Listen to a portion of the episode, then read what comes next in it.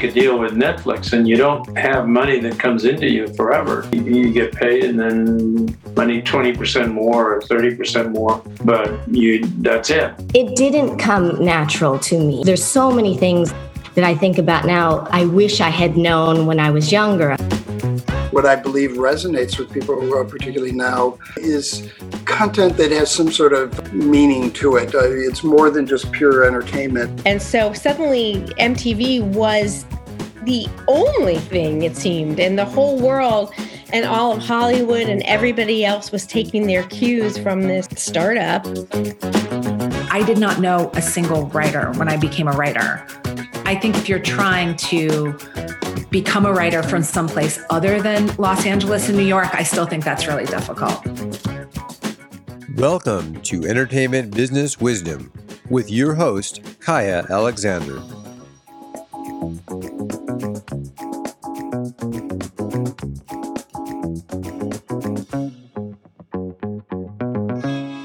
All right, so welcome everybody. My name is Kaya Alexander. I am the host of Entertainment Business Wisdom, and I'm here today with my special guest, Scott Gardenhour. We're recording live in front of my students in the Entertainment Business School. Let me tell you about Scott. Scott is a feature film producer and co founder of the Emmy award winning commercial production company, The Institute. His film work includes Armageddon, Coyote Ugly, Pearl Harbor, Jumper, Pain and Gain, and 13 Hours. Gardenhour began his career working on large scale music videos and commercials. He produced many award winning commercials, including the Aaron Burr and Baby and Cat spots for the original Got Milk campaign, winning numerous awards, including a Clio and a Gold Lion. He later joined Propaganda Films, and under his leadership, the commercial division was awarded the Palme d'Or in Cannes for Best Commercial Production Company.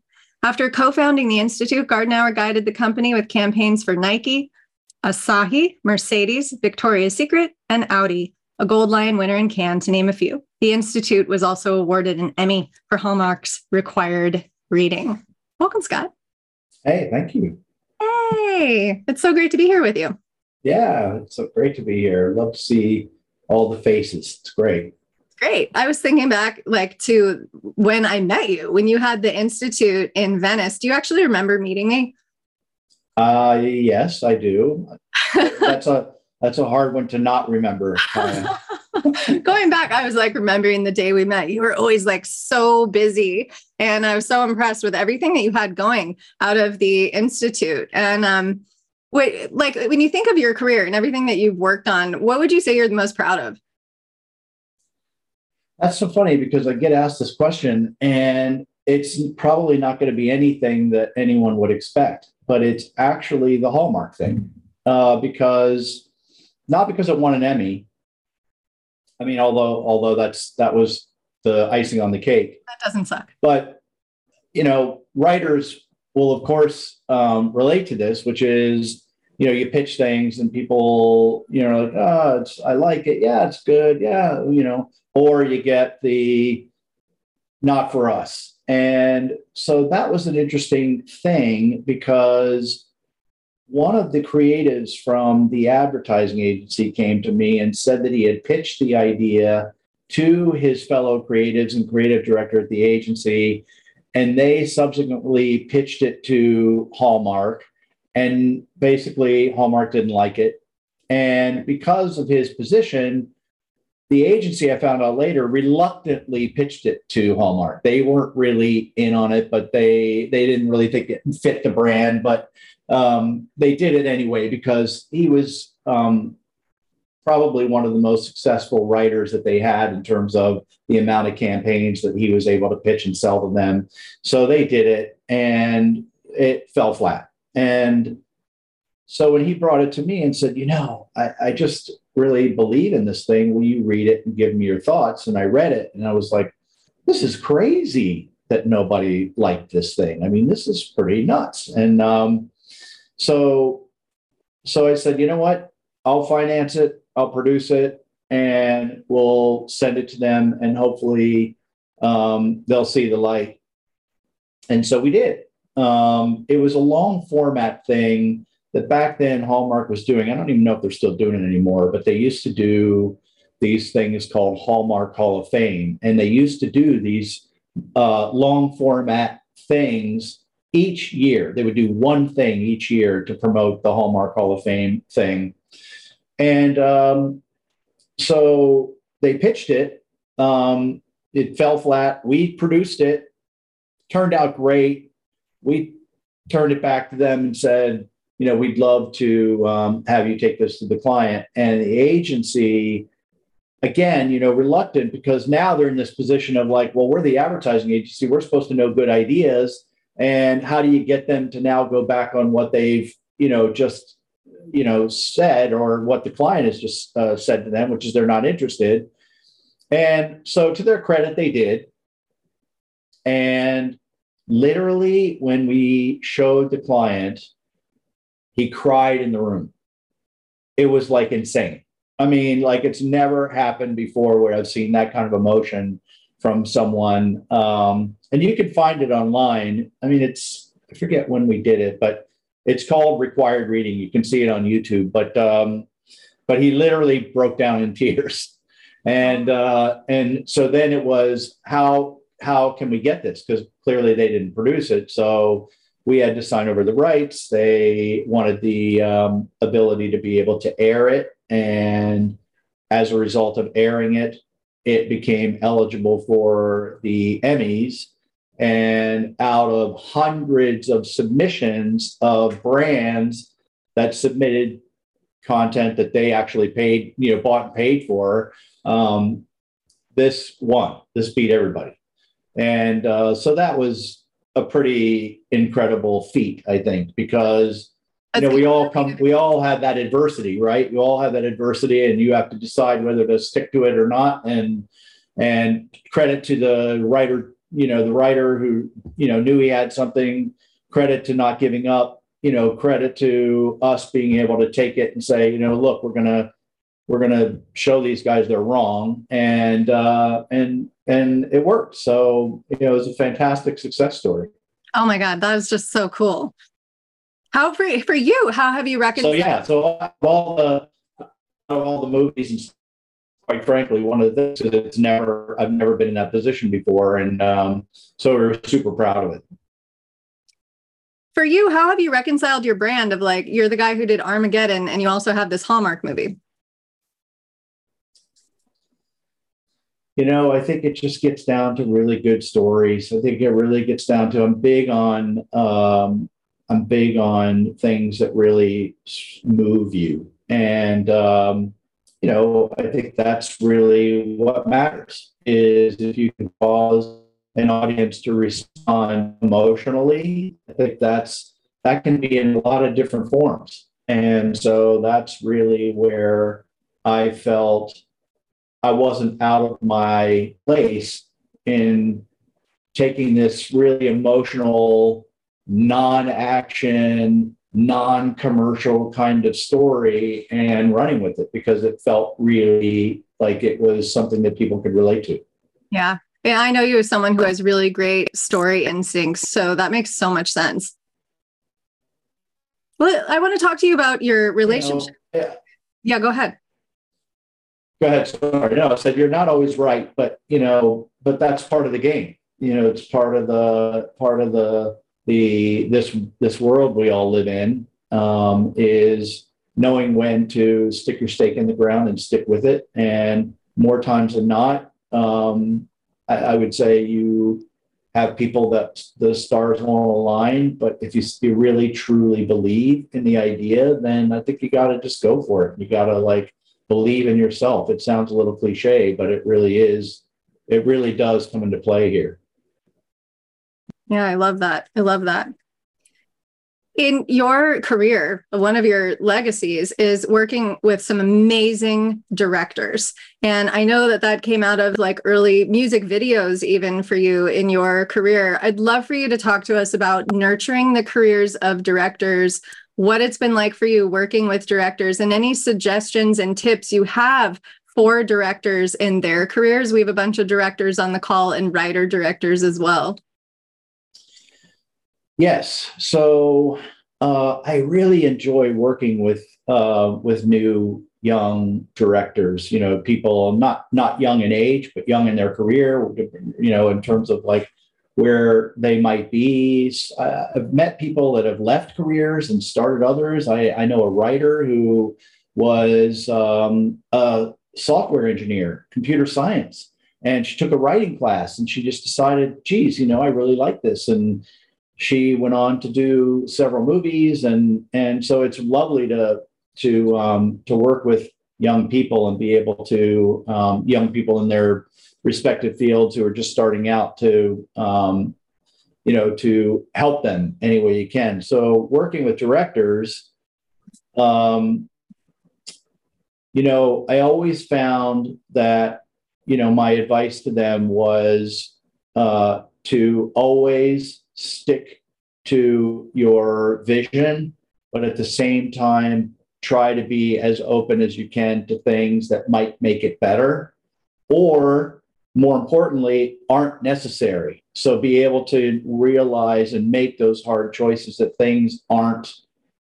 always, even though you've written it or even though you love the story, there are things that are purgeable that really won't hurt the um, you know the final product and it's really i always try to encourage directors to really try to get a sense of what those things are because my career, I always say to people, no one's ever told me there's too much money.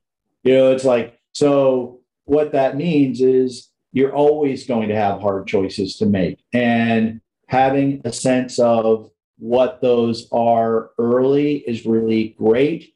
And knowing what to really spend your time on in terms of what's really truly important to the story and the things that really are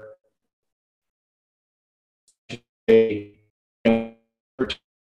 really won't they really won't um, enhance it to the point where uh, it's worth the time. I've seen a tremendous amount of mistakes where someone has decided that they're just going to stick their stake in the ground and they're not going to listen and what ends up happening is your time gets split. You only have so much time. And so at the end of the day, if you're fighting for the things that aren't necessarily as important, but you just think you want to get them, you've now compromised the things where you can spend more time. And so you've now kind of, you know, you've sort of put 50% into everything as opposed to 100% into less. And um, and so I think that's one of the hardest things for young directors who are just starting out to to really find is that that line in the sand that you draw in your own creative head. And you know, it's nobody else is doing it. Some, you know, you've got to know where that is because there's always going to people there's always going to be others that you're working with they're going to have their own ideas of what's good and what's not. And so it's really important to understand from your place that you sit um, where you're willing to compromise and where you're not. Because there are always the i mean look in the natural process there's you've got you know production designers you've got directors of photography you've got costume designers, you've got effects people, you've got all these people, right, who are going to have opinions. They're all going to have opinions. They're all going to say, well, we can't do that because this. Ah, well, we can't do that. And you got to know when to push people and say, we're not giving this up. Or, you know, I, I already had this in my in my back pocket that it was something that I was willing to lose. They're telling me it's going to be an issue. I'm jettisoning it.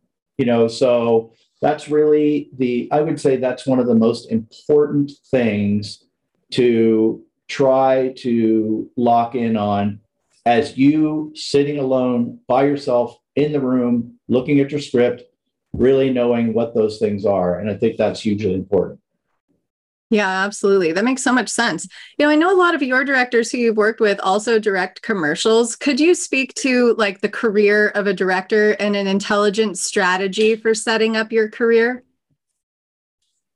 Uh, yes. So I would say in my career and working with a lot of directors, I've worked with um, a tremendous amount of directors that came from music videos, then to commercials, then you know into movies, and I don't think there's really any right or wrong path. But I would, what I would say is, if anyone gets the chance to be able to do a shorter format um, thing, uh, it's it's really a good discipline, right? Because it's much easier to expand than it is to contract. And I've seen a tremendous amount of. I've worked with a lot of feature directors who never made who never did a commercial before and they get an opportunity to do a commercial you know there's an advertising agency or a client who just thinks there's they're the bee's knees and they should do co- this commercial for them and i've seen a tremendous amount of feature directors um, really be lost uh, because they didn't understand the discipline that it takes to try to tell or get across not, not always to tell a story but you know a lot of times there's a message um, and get the message across in a 30 or 60 second format and i think that that's a great discipline mm-hmm. to have i think it's wonderful to be able to start off in that world really figure out how to condense again how to make those choices of this is a two second shot this is a three second shot i'm going to spend five seconds on this and be able to do it in, in a very confined um, time space.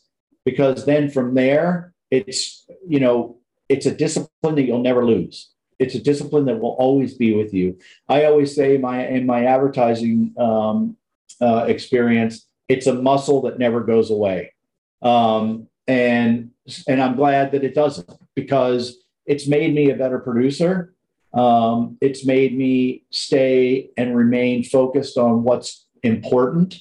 Um, and and you really do uh, you really do think more about the story from the standpoint of who are you speaking to? So you're looking at it from a so like brand advertising teaches you to think about the audience right? Who is who am i selling to?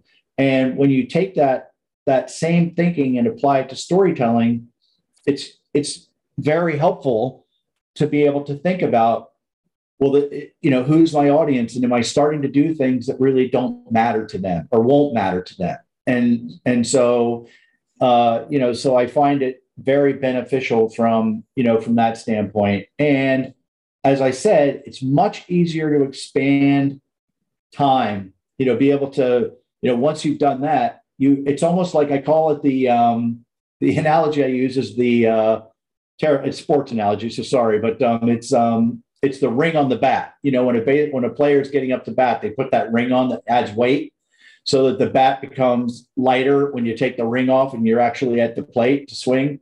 Um, I kind of equate it to that. It's like now I can take the, the ring off, and now I've got more time and I can expand. But the thinking of how to hit the ball and what's going to be important doesn't uh, you know doesn't go away. So I think that's hugely uh, important. So short format, I'm a big big fan of. If you get opportunities to do commercials, you directors out there, I would say do it. It you, you know, it's first of all, if you get in that world, it's a great way to make money in between. So it's a wonderful, you know, income stream, and it's also um, lovely to be able to get some insight into how brands are viewing the consumer base. I I call it um, cultural shifts. Brands are really good at recognizing cultural shifts really early because their messages have to resonate now, not six months from now. They've got to they've got to be able to recognize shifts that are going on before uh, a, a, before entertainment does, because entertainment takes a long time, right? So um, brands have to be relevant now. They can't worry. They can't be irrelevant and then all of a sudden try to catch up and be relevant later. Um, they have to have their finger on the pulse. So it's a great, that's also a great insight to be able to get when you're working with brands and doing commercials is you really see their thinking and how they're re-messaging for the, a product that may have been around 10 or 15 years. You just, you know, it's, it's a, it's a really good insight. And I think entertainment is the same thing. It's really important to maintain um, uh, you know, a vision for who your audience is and make sure that you're not you're not getting lost in your own thoughts about what would be cool when it doesn't have any relevance to ultimately your audience or your story.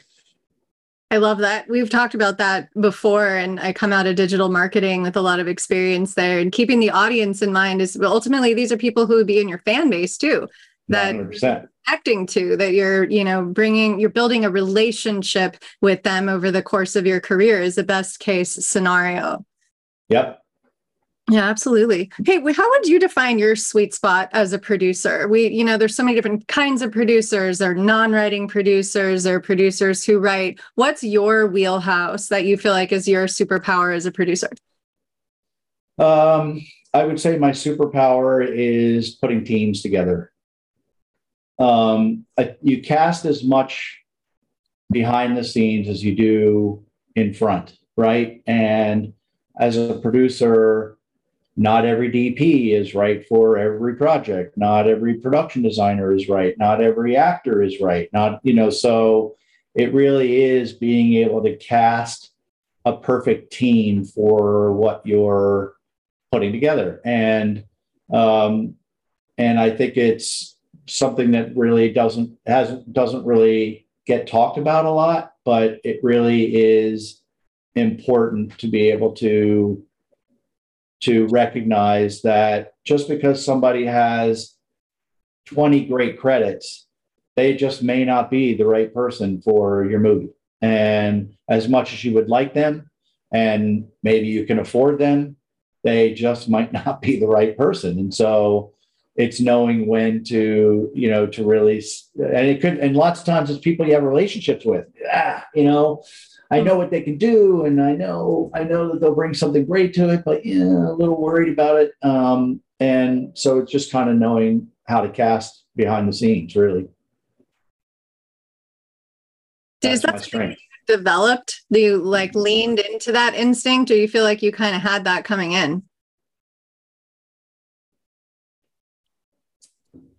Um, I mean, I think it's something that you I think it's something that you definitely.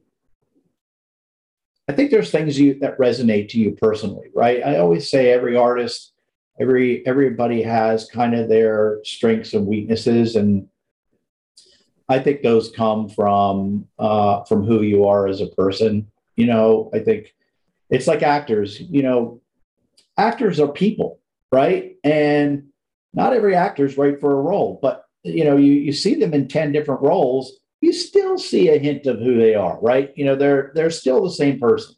Um, and that's something you can't get rid of. So I think it's a skill set that that I have that I think I've always had. You know, I've always um, you know, I've always been big on on putting like I've always felt it was really important to get the right people on, but I've also felt that it's really important to respect the team right? There's a lot of, because it is a team effort. And so I've always enjoyed the camaraderie of that. So I think out of that team building comes what kind of camaraderie are you going to create?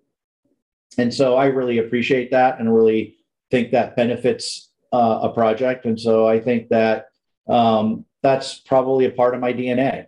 You know, I you know I love the camaraderie. I love all that stuff. So I want to get the right people on board. I love that there are so many things that happen in the process of making a movie, especially in production, that are surprising, that come out of nowhere, that come out of the blue, or that have to be handled in reshoots. And I'd love for you to speak to that and also tell us the story about working on Armageddon and what happened with the studio. Oh, um, so the first part, you want me to, what do you say, say the first part again? Sorry. Just talk to us about the surprises that happen when you're making a movie, when uh, you're in production. They're always there. I mean, you know, they're always going to be there. There is no project that doesn't have surprises, and um, and it's um, uh, it's really being able to adapt. You know, filmmaking isn't a, is is really all about adapting, and uh, and so I think that again, it's what I was saying earlier, knowing where your line is, um, and knowing that there are things that are going to to come into play that are that are you know going to cause you to have to think differently. But there's also those things that come into play that are going to cause you to think differently that you just may have to say can't do it. You know i mean um, that's really uh, if it loses the essence of what you're trying to do um, you you know you have to be able to really either stand your ground and make sure that people do it for you. I think this is one of the things that's really in terms of the unexpected i think one of the most important things is really as a director as a writer you know you're always getting feedback right? You're always getting people to say oh i like this but i don't like that. Oh i think that would be good. I think that everybody's there's there's just a, the nature of the beast is is um, other people weighing in on what I'm trying to do. And i i can't stress it enough. You you have to be the one that keeps it keeps the the you know that tunnel and the vision in line because so many people are coming at you at so many different angles it's going to change. And you know you do have to be able to know where you can adapt and where you can't. So you're going to have a bazillion people. It's going to be actors it's going to be producers it's going to be uh, you know prop guy. Says I, I can't get you that. You know it's like you know so you've got to be able to you know adapt and um, and yet remain focused on what ultimately is hugely important to you. So kaya touched on it the funny thing happened to us on armageddon which was you know in the edit room and the studio actually brought it up which is typically not the case because you know it means oh geez this probably means more money um, and uh, they're you know, the movie's coming together well. And one of the studio executives goes, huh, goes, we have a movie about the end of the world but we don't have any scenes from the rest of the world. so it's like, oh, I see. So it's really just it's it's the end of the United States, you know, and um, you know, Armageddon isn't the end of the United States; it's the end of the world, you know. So so it was like, oh my god, and and you know, it's getting down to crunch time. So we had to scramble to put together this whole international unit. So if you watch the movie and you see all those international scenes that was all by you know that was all last minute you know run run and go grab scenes from various places around the world to uh, to make it a you know make Armageddon really Armageddon. So it was uh, it was actually pretty funny. Where'd you go?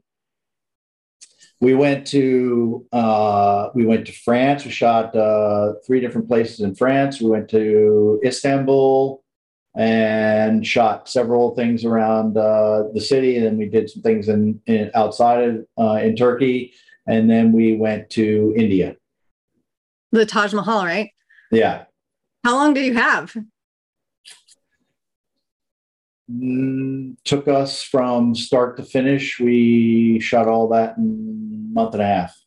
Wow. Yeah, so it was pretty. It was pretty nuts, and and the director was in the midst of editing so he didn't even show up on the on the set until the very first day of the shoot.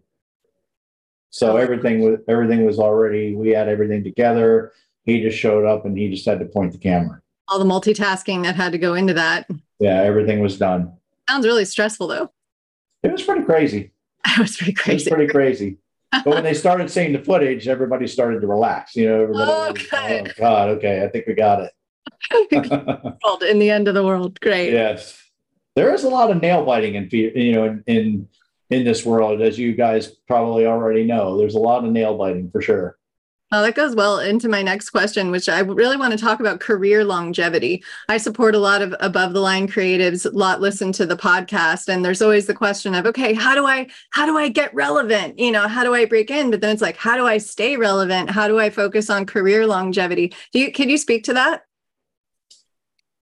Uh, you know, I just, I don't know. It's so hard to tell people, you know, what to do in terms of staying relevant. But I will, I will say, again, it really gets down to knowing yourself and knowing what you are comfortable with. I think, unfortunately, what ends up happening a lot of times is people get bored with doing what some what they do really well, and you know, all of a sudden, it's like, I want to do this. I, I can tell you I, from firsthand experience. Um, many directors in the commercial business have done this to themselves, and it's really a shame. Is you know, when I, I managed, uh, I ran a company, uh, Propaganda Films, which, you know, people still talk about today. It's funny. I mean, I run into people all the time from uh, from propaganda, and it is I don't even know how to describe it to you guys, but it's like there is this mystique about this place. Um, I've had people say, "Do you have any do you have any of those jackets left? I would love to have one of those jackets. Uh, you know, I've run into people all around the world go, oh my God, propaganda films. Uh, you know, I mean, it's insane the the um, legacy that this place left. Uh, I mean, it's it's it's still to this day stuff comes up all the time, and it's just like there's just nothing. There's really just nothing like it. It's and, and anybody that was in that world says the same thing. It's it's crazy. You get somebody goes, you you you were. I just had a director um, a couple weeks ago goes, oh my god, propaganda goes. I want to hear those stories. I mean, it's like it's got this whole thing. So I, what I was going to say is about what Kaya was saying is is a story I can say is is that one that I saw repeat itself several times with commercial directors and I think it happens with all disciplines. I think it happens with DPs. I think it happens with writers. I think it happens with directors. I think it happens with every every aspect of the business. People get to the point where they're bored. They don't want to do what they know how to do. They've been there. And I saw it happen so many times with directors where they're like, I'm not doing it anymore. These guys are making a lot of money. You know, like these guys are doing incredibly well. And they're like, nah, I'm bored. I don't want to do it. It's like, you gotta, you have to stay focused on what you do really well and take the shots that are that of on things that you want to try while you're still staying in the old waters because if you cut the old waters off too soon then the new waters haven't you know, they're not there yet so now you find this big gap of like you're not doing anything you know because i'm i'm you know i'm not doing what i used to do i you know i'm done with that and so many of these guys saw their incomes just diminish instantaneously. And, you know, when you're navigating into a new arena that you're not known for, it takes some time and it takes some work and it takes some, some, you know, some manipulating some people to believe that you can do it. And if you're like going, yeah, leaving that behind, that's not going to speed up the new.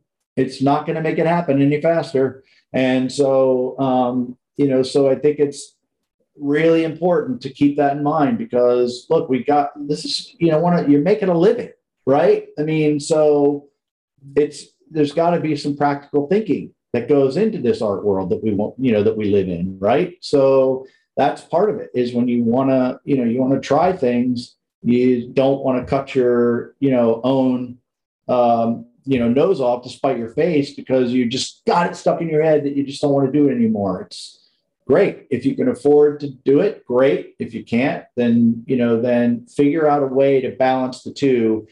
And I would say the the um, the thing that I would argue is also really beneficial by trying to do it where you're still practicing in a arena that you know and can do with your eyes closed is energy creates energy. You know, there's you know, if you're working and you're doing things, you know, there's still this energy that evolves while you're doing this stuff that can can help that transition. Um, if you just cut all that off, then you're just sitting around twiddling your thumbs and going, "Oh my God, you know, what do I do?" And all of a sudden, it's like I'm bored, and you know, and I'm not thinking creatively, and I don't have the juices going, and it's amazing. It's a it's a very untangible um, result like beware the departure. It's funny. I was just looking up. I, I watched a movie. It was so funny, and I was like, "Oh, this director is great." And then I went and looked her up to see what her next projects were. And I think I ran into a Variety article that was it was like her first feature, and then the Variety yeah. article was like, "Oh, but her next feature is a departure." And yes. I was like, well, why would you do this to yourself? Yeah. You know, yeah. you just are making a name for yourself and you're establishing your brand. And now you're going to go do something totally different. No one's going to know who you are now. Yeah. Um, and that's, that's a huge risk. And it's a huge risk that somebody's going to give you a chance to take the departure, you know? So that's the thing is, is like, uh, you know, unless you've got a signed contract that somebody's like, yes, we're good with this. I mean, it's a very um, it's a very risky thing, and I think that's one of the things that people do is they they stop too early what they do really well, and uh, and so I think um, it's it's um, it's just not a good thing. It's not a good thing. It's really important to um, you know to remember what got you there and not look at it as a negative, but it's a huge positive and a huge strength to build on. Right, build on that momentum. Yeah. My, my, last question for you is a question for writers, which is what advice do you have for writers? Any tips for writers, uh, especially writers who are starting out? Um, well, I mean, I think pitching is is a, a, an incredible skill. Um, I, and I would say uh, that's you know a lot of times writers they have great material but they can't pitch. You know they they you know they can't sell their ideas. So i think there's a couple of things um, to really think about which is one if you if you're not great at the pitch get somebody to come in with you that can help pitch. You know like do it for you or at least accent what your strengths are to what their strengths are. Um, because uh, if you can't pitch, it's a very tough thing. I mean, you you know, it's it's sales. I, I mean, that's it's what it is. You know, it's sales. Um, and then the other thing is to do your research on who you're talking to. One of the things that I think is is again, I think this is something that a lot of people um, don't really think about is not every person that's going to listen to your pitch is going to be the right person to hear your pitch, right? Um, there, everybody has their taste, and there are off like people. I think what happens, I, I, I, you know, I find this is where I think the brand stuff really comes into play. Is that discipline of knowing that everybody has their own taste, everybody has their own stuff that they like that's going to resonate to them. Not every, I, I would say 95% of executives uh, will have sort of their strengths and weaknesses in terms of like what they what they like in terms of things that they would green light and things that they won't. And you could be pitching the best idea ever and you're talking to the wrong person and it's not going to see the light of day. So it's really really important to know who it is you're going to be pitching to and it's important to really understand if they're in a position where they have a track record to be able to do your research and know that that is um, you know that is uh, that is going to come into play. No question about it. It's going to come into play. Someone's taste is not going to align with yours and it doesn't matter how great your your uh, idea is it's just not going to land with them. So you got to find the people that uh, you know that really are um, on the same page so to speak. I'll, i can tell you a quick story along these lines which is i was so frustrated um, and again, this is putting the advertising hat on. It was so frustrated. I pitched this idea that I know is a massive, uh, an, a massive idea. It, you know, it's just like I know this is a great idea, but I also knew that the business itself as a whole probably wasn't ready for the idea, but I knew that there was an audience. And this goes back to the brand discipline. I knew there was an audience for it. And I was so frustrated that none of these executives saw what I saw that I actually hired a research company and I did focus groups and I um, and I put it in front of uh, a focus group that uh, you know that essentially was the age range for the you know the idea um, you know was going for and um, and it was exactly what I thought. It, people who weren't people who weren't really familiar with the world that was was the center of the movie loved it. Uh, people said I never. There were things that go, oh my god, what an amazing history! I never knew that. You know, it was like all the things that I thought um, were things that these executives were going to see, didn't see it. So the audience did, and and you know, this is another thing. It's tough with the businesses. You go back to those same people after they've said no, and you show them the results.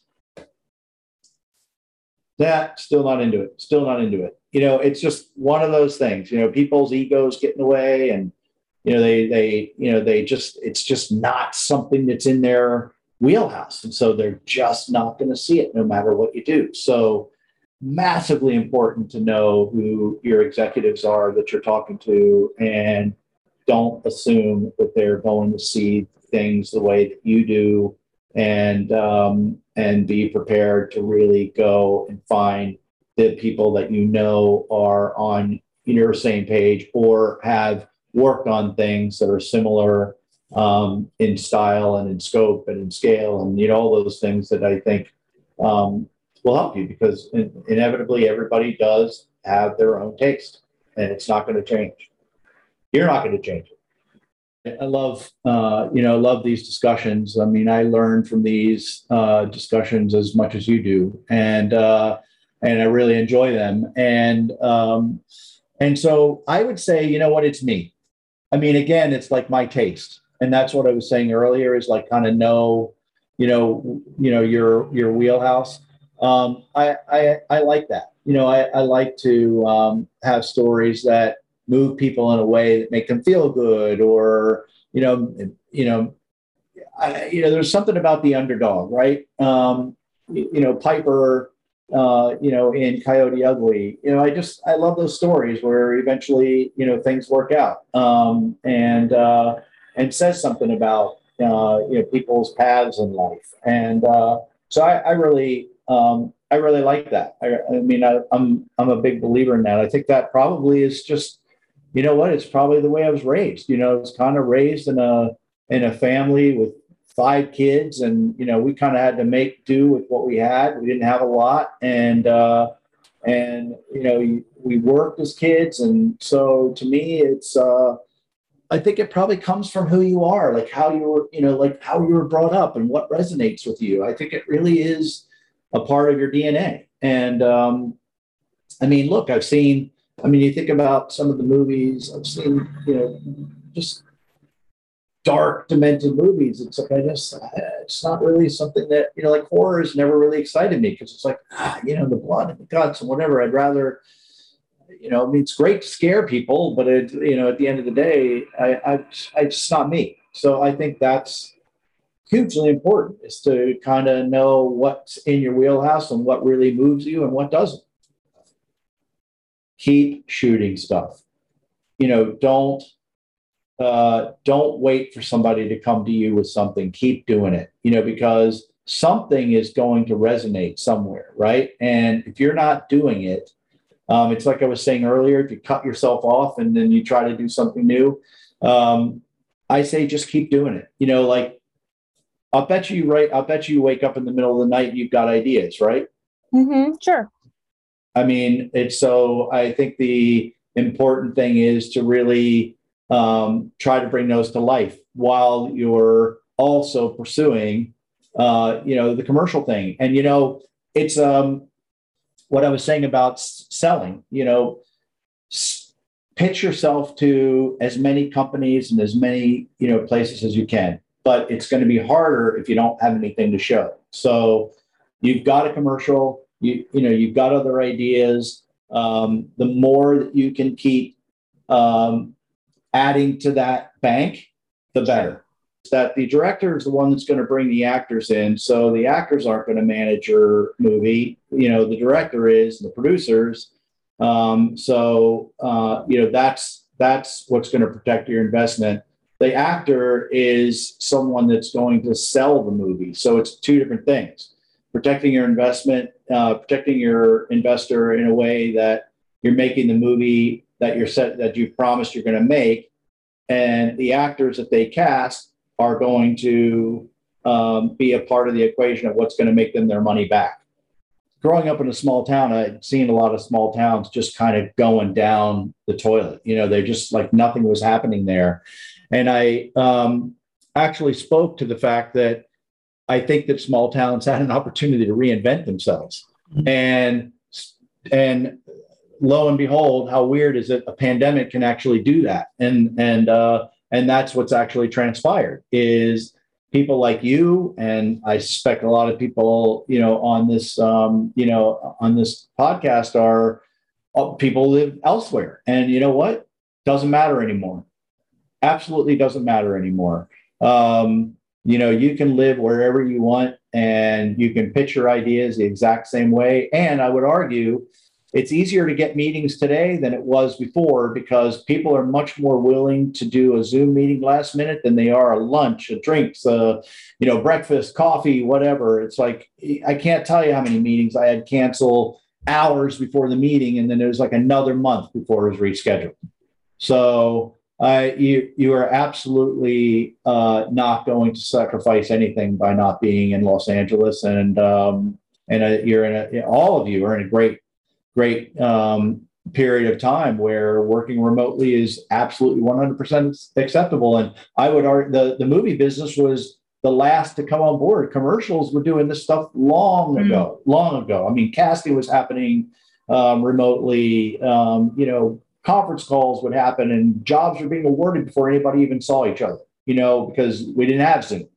Um, and, you know, now and commercials just kept adapting a more and more remote uh, way to work because it saved clients money and and all that. So now here you are, you're in this this world that I think is a is a huge benefit to be able to gain access to people that can give you way more time, uh, you know, give you 10 or 15 minutes on a Zoom call than they would, you know, trying to schedule something to have you come into their office or go meet them somewhere.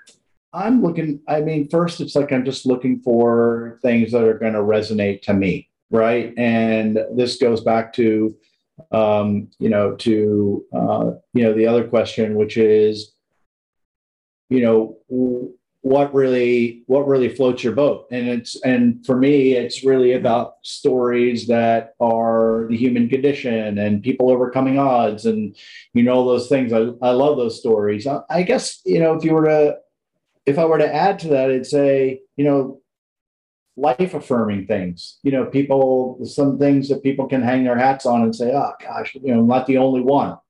You know, I'm not alone. And so I think uh, uh, that to me is is really you know what I what I really like. Um, it's funny because um, you know I think there's lots of ways to do that. I think it, you know I think you can do that with humor you know, I don't necessarily think it has to be, you know, a, dr- a dramatic thing. I think humor can also do that. Um, and so uh, I'm just a big believer in in things that, uh, and it's probably again, like I go back to, it's probably again from my upbringing. You know, I go back to, you know, my upbringing and and uh, how I was raised, and I think that really is what drives my taste in in uh, material. I have a movie that um, takes place um, in the 15th century. And believe it or not, it's got a lot of themes. It's centered around um, it's it's it's a it's a whole Viking thing, um, but it's it's I mean you can't really say too much about it. But what it has is it has this element of marginalized people, right? Who just want to, and just want to be left alone and want to be able to exist in the world just like anybody else. But you know, they're they're the climate uh, and the times that they're living in um, aren't open to that. There's a tremendous amount of change. Um, you know, the growth of um, of um, you know Christianity, which has its views of of you know certain things and in in this story. And um and it really comes down to these people who are judged by their cover versus who they really are. And um and so they're kind of run out of town. And and what i like about it is is they don't take it laying down. They decide that they are going to um you know to do something about it. And uh and at the end of the story you know, it's a it's an incredibly uplifting story. Um, you know, about people who who have been shunned and wronged, but it's served up in an incredible incredible world that you've never seen before. And I, that's hard to say these days, but you've definitely never seen it before. So um, I'm excited about that because it's it's actually a very it's what I was saying earlier about things that really resonate to me, um, and it's so different you know, it's the same theme, but it's so different. Know, know your parameters, right? Know your own parameters because you are always going to get forces pushing against you. You're always going to get things that are going to come up the last minute. You're always going to get things that you're, um, you know, you're not going to expect. And so I think the important thing is to really know, you know, a lot of one of the things, really know the finished thought, really know where it is your your limits are, right? Um, one of the things that we like to say is, is everybody making the same movie? Right. So if you, you know, you could get a group of people together and you find out later, ah, you know they're they've got a whole a whole other set of ideas that I wasn't really aware of, you know, and so now it's like, oh man, you know, now you're having to fight against somebody who you've hired, you know, to make your you know, make your movie, and um, and you know, so so the pressure a lot of times will come, uh, you know, from that kind of thing you know where you discover that um, you know there's other you know other agendas and other things. And uh, you know it really just kind of gets down to um, understanding um, what it is you set out to do. And pressure is going to come no matter what. I mean as i said there's a lot of nail biting that goes on. And i think a lot of times with experience um, comes instincts and and so i would say for me i rely a lot on my instincts. And those instincts start in a in a in the beginning of a project early on where i was saying earlier you hire the right people hire the right team.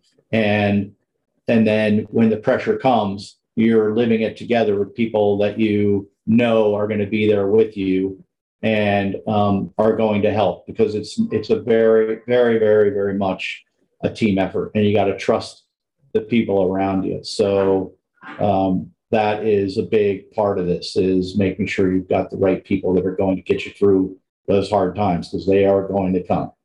I mean look there's clearly a big shift that's been happening right? And it's and and covid really ramped you know ramped that up. Um, I think being a writer director is a great, great strength. Um, you know, because being the writer of something you're going to direct, those parameters that I've been talking about, you've already set, you know, for yourself really as a writer. You know, you're, you know, you're the one that's put the thing together. So you probably have a pretty good idea of what, you know, what you're willing to compromise and what you're not, you know, going to compromise on.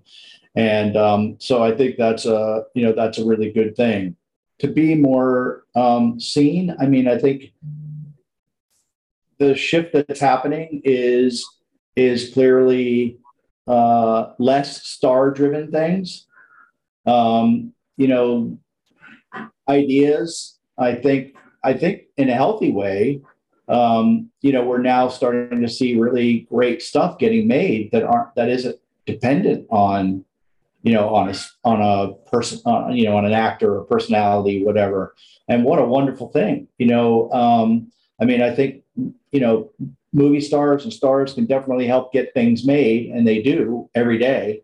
Um, but being able to be a person that's generating ideas and not have to solely think about who you're writing for, but you know, really focus on the character, I think is a is a lovely thing. That's um, that's I think been a benefit. You know, that's been a benefit to all of us being able to see some great stuff that's happened in the streaming world. So and expanded stories. So I think um, you're living in a good time.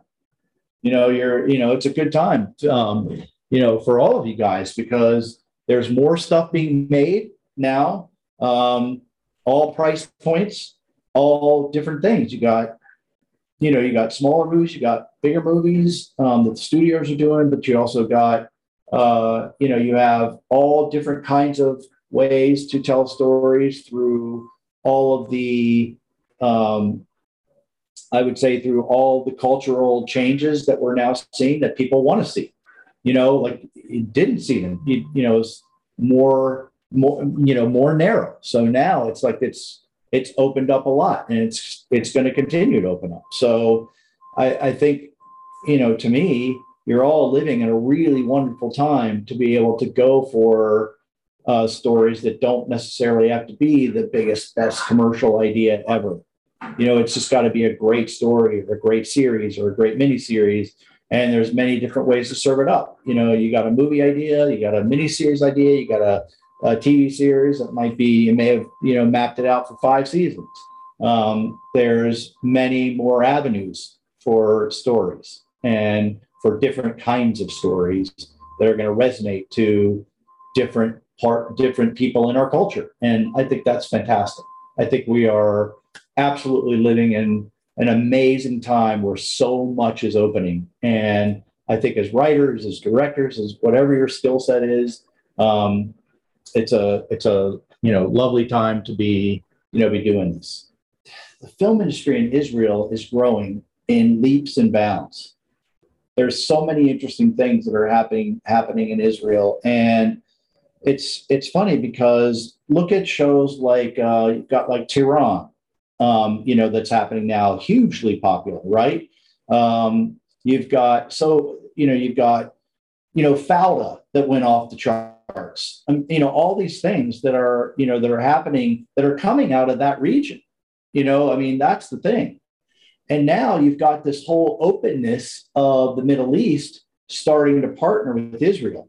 So there's those industries like in you know in um, Abu Dhabi and in and it's gonna it's gonna happen in Saudi Arabia. It's happening in Qatar. Um, it's happening all over the Middle East. Their film industries are growing big time, and uh, and so I you know and with these partnerships now opening up, um, I think there's opportunities there to find funding you know, but to also find people that want to advance these stories because there aren't many of them. So, you know, my suggestion would be to focus on that region because of how much it's growing and um, and see if you make any headway there. Great advice. I came from the period of time where where you know we were doing music videos and every advertising executive um, who had only worked with solid, experienced commercial directors were sitting there watching MTV, clicking through MTV, you know, watching and and going, oh, I got to get that director, I got to get that director, you know. So doesn't matter whether you've not done features before, you've done longer format, you know, you you're you know you're telling stories. Um, so people that say you've never done a feature before, I mean, that's crazy. I mean, uh, you know, I'm talking to a director now that's never done a feature before. It's like, you know, it's all about the it's all about the the script and and who's right. And so the the bottom line is, is that if somebody's telling you that, they're not the right person. They're not they're not they don't not seeing what you're you know what you're capable of. So you got to move on. Really, don't waste your time and don't let these people um, you know, say that to you because that's just an easy way out. You know, that's an easy way out. Um, there, people, everybody starts somewhere. Everybody starts somewhere. I mean, executives start somewhere. You know, so uh, you know, if they were told that, then they wouldn't be executives today, right? You know, like, oh, you've never been an executive before. I mean, it's you know, it's ludicrous to me. You know, so I think it's, uh, I, I would much rather hear an executive say, listen, it's not for us. You know what I mean? It's not for us. It's not something that's right for us. It's not something that we're, you know, we're focusing on um, rather than, well, you've never done a feature before. Where do you go with that? You know, I, I mean, that's crazy. So I think you just got to find the right people to talk to and, and pitch to the right people. You're going to find somebody, you know, um, but you really, uh, at the end of the day, uh, have to take those kinds of things with a grain of salt because that's just not, there isn't one person in any career, no matter what it is, that's doing what they did doing today that they, and there was a day where they didn't do it. You know what I mean? you know, so, you know, so that's, you know, crazy and don't let those people discourage you because that's just not the, that's not, uh, it's not even a valuable thing to say to someone. Scott, thank you so much for being with us. Always love chatting with you. You're very welcome. Great to have the group.